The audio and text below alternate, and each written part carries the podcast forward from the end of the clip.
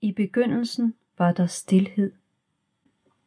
I tidsrummet mellem himlen og faldet var der et øjeblik, hvor himlens vidunderlige summen forsvandt og blev erstattet af en stilhed så dyb, at Daniels sjæl måtte anstrenge sig for at høre selv den mindste lyd. Derefter fulgte følelsen af at falde. Et fald, som ikke engang hans vinger kunne forhindre, som om tronen havde spændt måner fast til dem. De slog næsten ikke, og når de gjorde, havde det ikke nogen indflydelse på hans fald. Hvor var han på vej hen? Der var intet foran ham og intet bagude, intet oppe og intet nede, kun tæt mørke og det slørede omrids af, hvad der var tilbage af Daniels sjæl. Eftersom alle lyde var forstummet, tog hans fantasi over. Den fyldte hans hoved med noget, der overgik lyd, noget han ikke kunne flygte fra. De hjemsøgende ord fra Lucindas forbandelse. Hun skal dø. Hun skal aldrig træde over tærsklen til voksenlivet. Skal dø igen og igen og igen i nøjagtigt det øjeblik, hun husker dit valg. I skal aldrig i sandhed være sammen. Det var Lucifers modbydelige forbandelse, hans bitre tilføjelse til tronens dom, som blev afsagt på den himmelske eng. Døden var nu ude efter hans elskede. Kunne Daniel forhindre det? Ville han overhovedet kunne genkende den? For hvad vidste en engel om døden? Daniel havde set den indtræffe fredfyldt hos den nye dødelige art, som kaldtes mennesker, men døden vedrørte ikke engle. Døden og tærsklen til voksenlivet. De to absolute størrelser i Lucifers forbandelse. Ingen af delene sagde Daniel noget.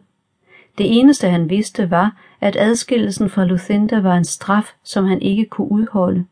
De måtte være sammen. Lucinda, råbte han. Han burde have følt en varm glød i sjælen ved tanken om hende, men der var kun smerten af tomhed, en overflod af intethed. Han burde kunne fornemme sine brødre omkring sig, alle dem, der havde valgt forkert eller for sent, alle dem, som slet ikke havde valgt, og som var blevet smidt ud for deres ubeslutsomhed. Han vidste, at han ikke virkelig var alene. Mange flere var faldet, da skymulden åbnede sig ned til tomrummet under dem. Men han kunne hverken se eller fornemme andre. Før dette øjeblik havde han aldrig været alene. Nu følte han sig som den sidste engel i universet. Tænk ikke sådan. Du mister dig selv. Han prøvede at holde fast. Lucinda, afstemningen, Lucinda, valget. Men i takt med, at han faldt, blev det sværere og sværere at huske. Hvad var for eksempel de sidste ord, han havde hørt fra tronen? Himlens porte. Himlens porte er... Han kunne ikke huske de næste ord, men kun svagt erindre, hvordan det mægtige lys var begyndt at flakke, og den strenge kulde var fejet ind over engen. Han huskede, hvordan træerne i visdommens have var væltet ind i hinanden og havde skabt bølger af rasende forstyrrelser, som kunne mærkes i hele kosmos, og tsunamier af skymuld, som blændede englene og knuste deres glans. Og der havde været endnu noget lige inden til intetgørelsen af engen, noget der lignede en genganger. En dristig, lysende engel var svævet frem under afstemningen og havde sagt, at han var Daniel, som var kommet tilbage fra fremtiden. Sorgen i hans øjne havde set så gammel ud. Havde denne engel, denne version af Daniels sjæl, lidt inderligt? Havde Lucinda? En voldsom vrede tændtes i Daniel. Han ville finde Lucifer, englen med de tåbelige idéer.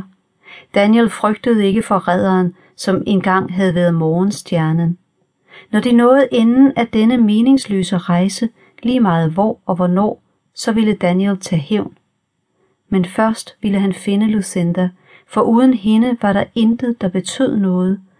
Uden hendes kærlighed var intet muligt.